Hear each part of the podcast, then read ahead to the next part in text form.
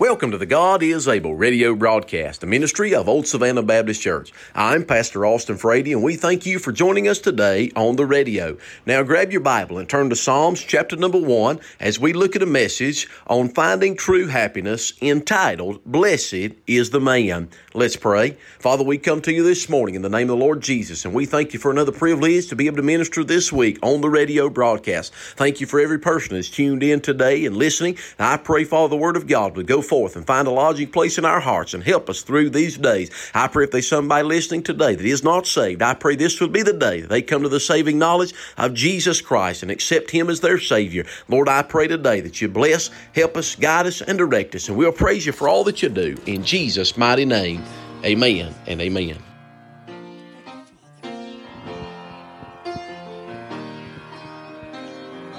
I've been held by the Savior. Yes. I felt fire from above. I've been down to the river.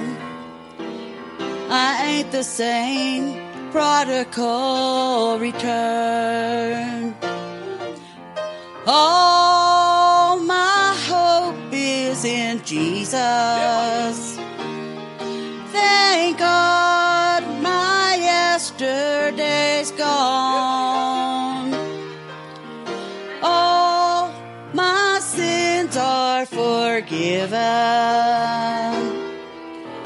I've been washed by the blood. Stranger to prison. I've worn shackles and chains. But I've been freed and forgiven. I'm not going back. I'll never be the same. All my hope is in Jesus. Thank God my yesterday's gone. All my sins are forgiven. I've been washed by the blood. All my hope is in Jesus.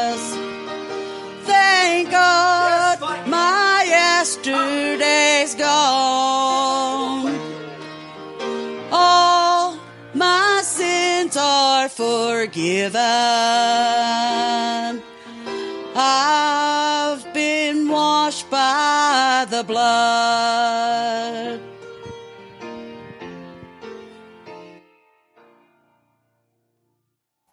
Book of Psalms, such a rich book in your Bible. It's the middle of your Bible. Um, they say the center verse of your Bible, Psalm 118. It is uh, so much in the book of Psalms. We we talk much about it. We quote verses out of it oftentimes. Many of the verses that you probably learned as a child came from the book of Psalms. Maybe not all of them, but many of them did. It is a great book of instructions, great book of exhortation, speaks of prophecy, speaks of uh, things that we need practically to know. We see in this particular book, we see uh, the deepest and the darkest secrets of some of God's greatest men. There's many different authors. We denote much of the book of Psalms to David, and he wrote about 80 of them, but uh, the rest of them, somebody else wrote them, and it's amazing how in the book of Psalms it's different than any other book in your Bible. We get to dive into the deepest and the darkest place. Almost we go into the secret place of some of God's greatest men, and we hear what they had to say in that time. And in that, we weep with them and we rejoice with them. We see God do great and mighty things. We shout the victory with them.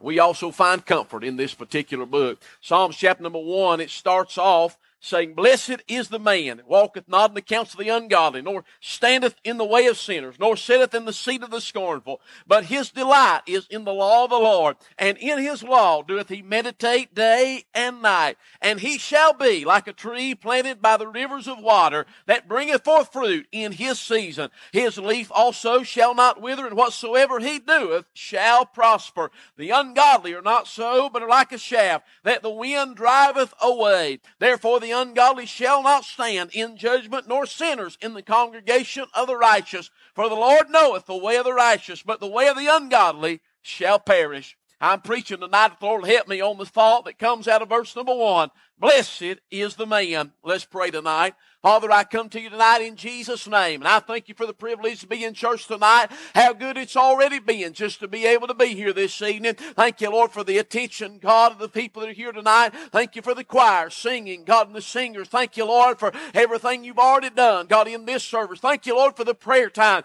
and the requests that were made. God, your people crying out for those that they love that are lost and undone. I pray tonight, God, you touch every one of those hearts. Lord, I agree with these folks tonight according to the will of God and in Jesus' name name, that you'd grant their request, Lord. I pray tonight you'd touch me, God. I desire, Lord, to be able to preach tonight with power. I realize anything short of that, God, anything short of unction of the Holy Ghost, God, to be but vain and void. God, to be but a waste of time. I pray tonight, dear God, you touch my voice, touch my mind, and touch my heart. I pray tonight, most of all, you take these lips of clay, use them, dear Lord, as your own. I pray you'd speak to us, God. I pray tonight, words, God, of help, words of encouragement, words of conviction. I pray tonight for somebody in this building lost, I pray tonight would be the night that they come to know you as their Savior. Lord, we love you and we thank you in Jesus' name. Amen and amen. Bible says in the book of Psalms, chapter number one, the theme that we're preaching on tonight, blessed is the man Tonight, as we look at this particular thought out of this chapter, this phrase is used at other places in your Bible, and there are different definitions that are uh, given by it and different things that we could apply to and say, Blessed is the man. We find tonight the book of Psalms open up, and this is the first place in your Bible that this phrase is used, and it sort of sets the foundation for what the blessed man is. This word that is used in your Bible where it says, Blessed is the man. It is a word, ladies and gentlemen, that doesn't speak of the man that is prosperous. It doesn't speak of what the man has as far as material good goes, but it speaks of a man that basically is happy. It's a man that has joy in his life, or a, uh, I say a man when the Bible uses that term, it's speaking about humanity. This goes for you too, ladies, by the way. It's speaking about having happiness in your life. I think oftentimes I've made mention of it down through the years many times that we live in a world where most people are unhappy. They're unhappy and unsatisfied. You go to the hot dog joint, somebody's growling at them over their hot dog. They're unhappy. You go down the road to Burger King where they can have it their way, but they're still unhappy. You go to Walmart and they've got everything China makes and they're still unhappy. We live in a society, ladies and gentlemen, where we even come to church, the place that we ought to be uplifted, the place that we ought to be on cloud nine, so to speak, uh, and still yet we're unhappy. Ladies and gentlemen, the Bible gives us in Psalms chapter number one about how, ladies and gentlemen, to be able to say for yourself, blessed is the man. How you can have happiness in your life. True happiness, not superficial, not just a smile that is put upon your face, not just uh, hiding your what's really going on in your heart, but truly being happy in your life. I find, ladies and gentlemen, this word that is used, blessed, it is a word that is not just a word of uh, used in a singular sense. It doesn't say blessed. It says blessed. It, it's a word used in the plural sense, in the continuing sense. That happiness is not something that is just in a moment of time, but it's something that can continue in your life. It's something you can have when you go to bed at night and when you wake up in the morning. It's something you can have whether you're on the mountain or in the valley or somewhere in between because it is not contingent upon upon the circumstances that are going on around you. It doesn't matter who's in the White House. It doesn't matter what's going on across the world. It doesn't matter if it's day or night, if it's rainy or the sun is shining. None of those things are mentioned in Psalms chapter number one when the blessed man is described. The Bible speaks number one about the blessed man and his direction. He is a man, ladies and gentlemen, that aligns himself with the God of glory. The Bible says, Blessed is the man that walketh not in the counsel of the ungodly. It speaks of his steps. It says, ladies and gentlemen, that he standeth, that he walketh not in the counsel of the ungodly. This is a man, ladies and gentlemen, that doesn't go with everything that he hears. We all hear some ungodly counsel, and you can't shelter yourself from all ungodly counsel. You must walk through this world. Not being a part of the world, but walking through the world. And as you walk through this world, friend, you will still yet hear ungodly counsel. But the Bible says the blessed man doesn't walk in the way of that counsel. It doesn't mean he doesn't hear it, but it means that he doesn't listen to it. Amen. Tonight I encourage you, young people, I encourage you, middle age and older alike, you be careful what kind of counsel you take in your life because the counsel that you take, uh, my friend, and you listen to, and if you don't weigh it out according to the Word of God, it can very easily lead you in a wrong path. We have seen in this country in the last year the power of the news media. We've seen over the last decade, maybe 20, even 30 years, the power that television has. The power, ladies and gentlemen, we see in that of ungodly counsel. It's not long, ladies and gentlemen, after they will have a popular television show that our young men and young ladies are looking and talking and sounding just like their favorite star on television. We must be careful, ladies and gentlemen, not to walk in the counsel of the ungodly. And might I say that still yet in this day and in this society, though the television portrays how these different things, and I could go on and on with that, but for time's sake I won't. It portrays a glamorous, sinful life as being good and being glorious, but at the end of the day, teen suicide is at an all-time high. People are more unhappy than they've ever been. They have no satisfaction. They have no goal in life, and they do not know what to do or where to go to. But the Bible said, Blessed is the man that walketh not in the counsel of the ungodly. There is no help and there is no peace in this world. We must get our counsel from somewhere else. Amen. And might I say tonight that if you are in a position where you are to give counsel, you ought to be careful what kind of counsel you give. It sickens and burdens my heart tonight. I see mamas and daddies giving ungodly counsel to their children. I see people at times giving counsel that is wrong according to the word of God to other people. I say, friend, we'll stand in judgment for the counsel that we give ourselves. And it is our responsibility as an individual, once you get saved by the grace of God, to learn to discern between what is godly and between what is ungodly. But friend, I do believe there will be judgment ensued for those that give ungodly counsel. So if you give somebody some advice, you better make sure that God's okay with it. Amen. I find that he said, walketh not in the counsel of the ungodly, nor standeth in the way of sinners. He speaks number one about his steps. Then number two, he speaks about his standing, where he lingers at. This is a man, ladies and gentlemen, that does not align himself with the way of sinners. He doesn't align himself with the direction that the world is going, that the sinners are going, but he aligns himself with the Lord. He aligns himself, well, my friend, with what's right and what's true. He aligns himself, friend, with the one that has shown himself to be true and to be right, aligning himself with the goodness of God, with the grace of God. Ladies and gentlemen, I thank God for the day and for the hour that I got saved by the grace of God. And the Lord put me in the family, adopted me in. I'm glad for the day and for the hour that I became a part of a royal priesthood, a holy nation, a peculiar people. I'm thankful for the day that I got saved out of darkness under the marvelous light of Jesus Christ. Thank God for the day, friend, that I learned there was a better way than the way of sinners. I'm glad tonight, friend, that my standing is not in the ways of this world and not in the ways of sinners. But, friend, I'm glad that my standing tonight is on the solid rock of the foundation of the Lord Jesus Christ. I'm telling you tonight, we're blessed, my friend. We have happiness in our heart because of who we listen to and who we don't listen to, and because of the way that we're going, and also because of the way we're not going. Amen. I'm not going with the world, by the way. I've never fit in, my friend, from the time I was a kid. I never fit in with a popular crowd. I never fit in with a going crowd. I never did fit in with a good, uh, with that popular uh, crowd, ladies and gentlemen. Understand this with me. I never fit in with the world, so to speak. Uh, and I'm glad I don't, thank God. When I got saved, that distance between me and the world, it even got a little bit more distant. I don't fit in tonight. I'm a stranger and a pilgrim down here. Uh, I don't fit in among this world. I don't fit in among the things that are going on. Uh, I don't even feel comfortable half the time when I leave my house, thank God. But I'm telling you, that's because tonight I'm going a different direction because of what happened 11 years ago. Uh, I was going the way of sinners. I was standing in that way. I was aligning myself with the world or trying to. But thank God there was a change that took place in my life. My direction is far different tonight. My steps are different. My standing is different. I find the Bible says, number three, nor sitteth in the seat of the scornful.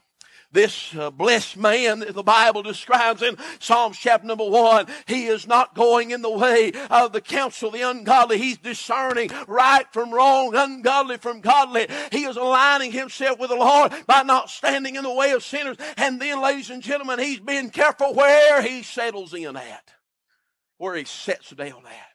This the Bible speaks about, nor sitteth in the seat of the scornful. It speaks, ladies and gentlemen, in the word scornful about those that are hypercritical, about those that sit by and they mock everyone else and they try to downgrade and to degrade because it makes them feel better. And the Bible said the blessed man, he don't sit where they sit.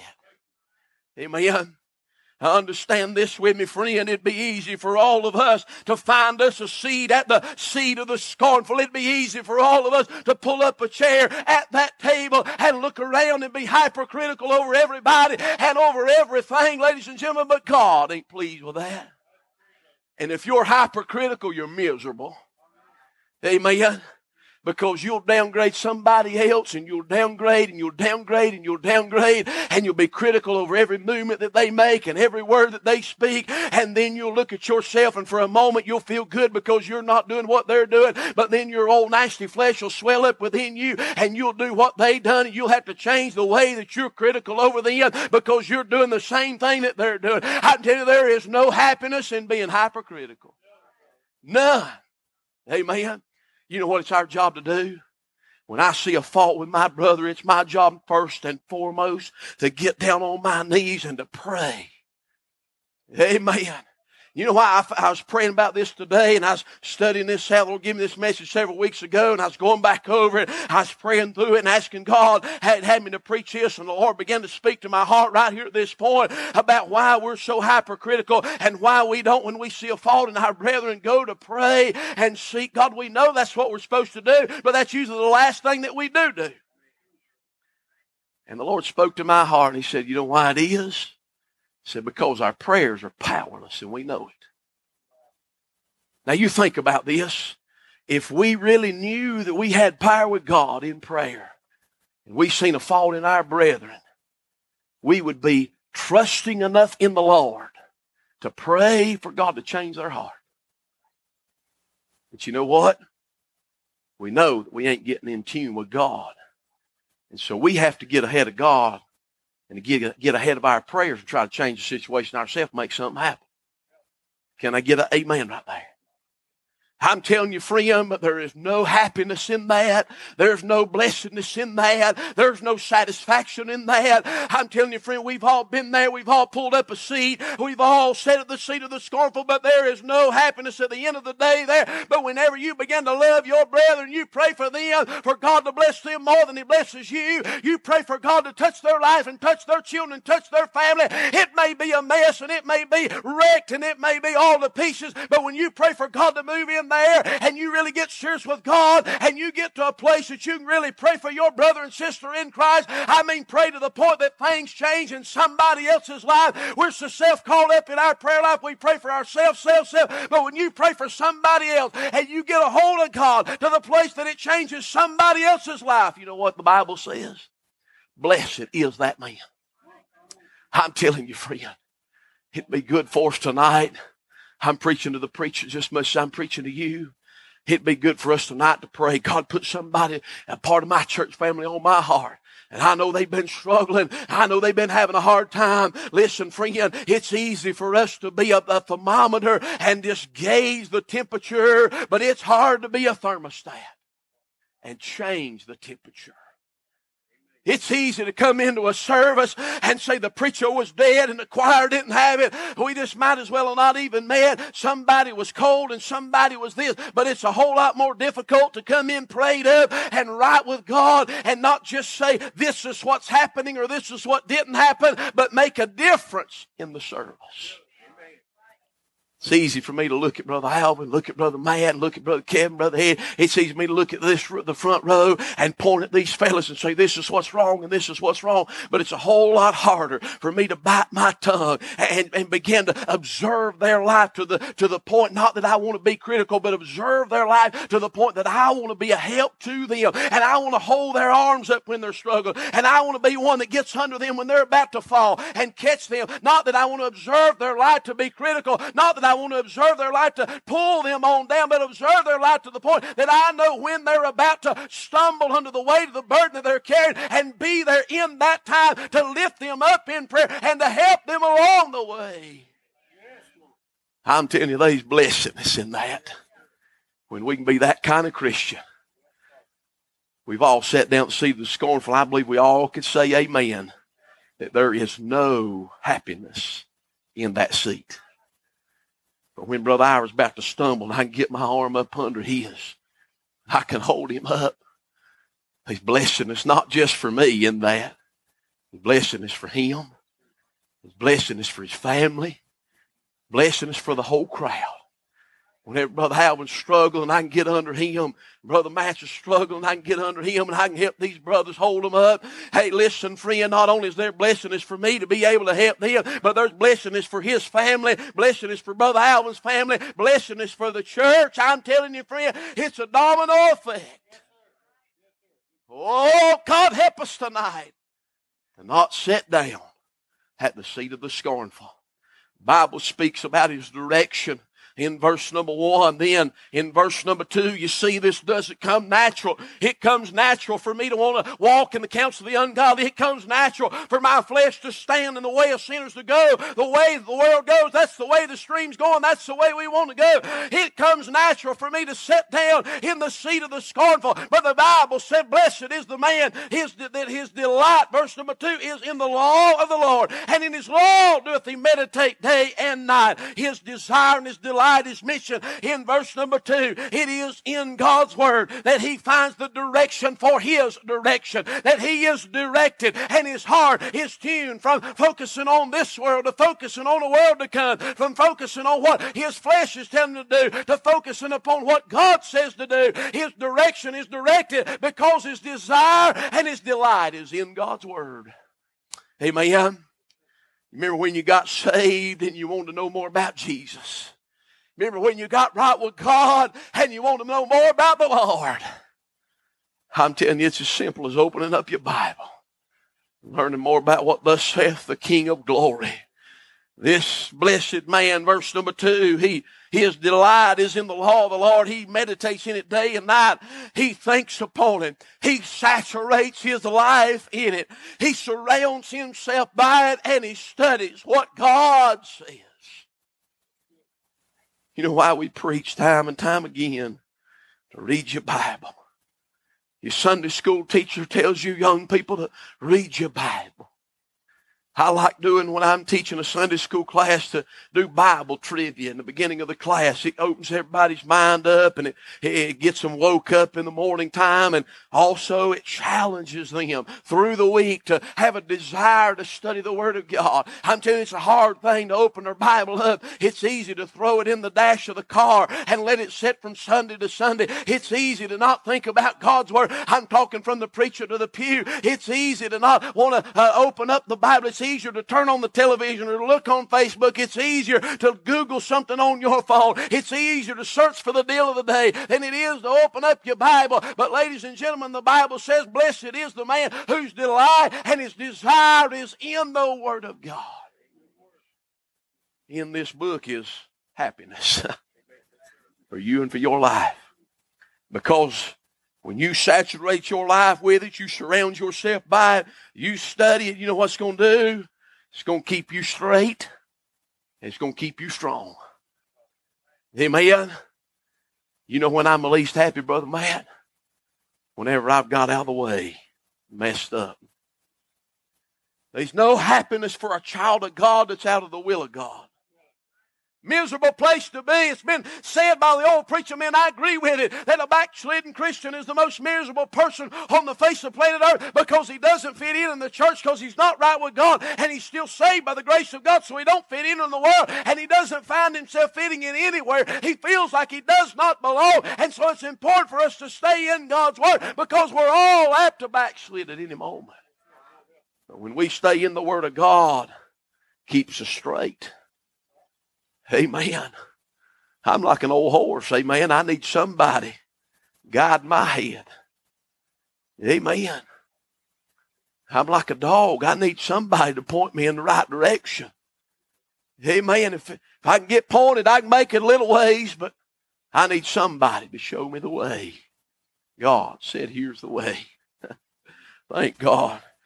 And I'm telling you, I'm just like everybody else. As a Christian, doesn't mean we're infinitely strong. We still get weak and we still get weary. If you never believe that, welcome to 2020. Let's go back a year and welcome to 2020. Amen. If you've never been weak in your Christian life, I guarantee you in 2020 you're weak a day or two. But you know where I found strength through the midst of all the confusion?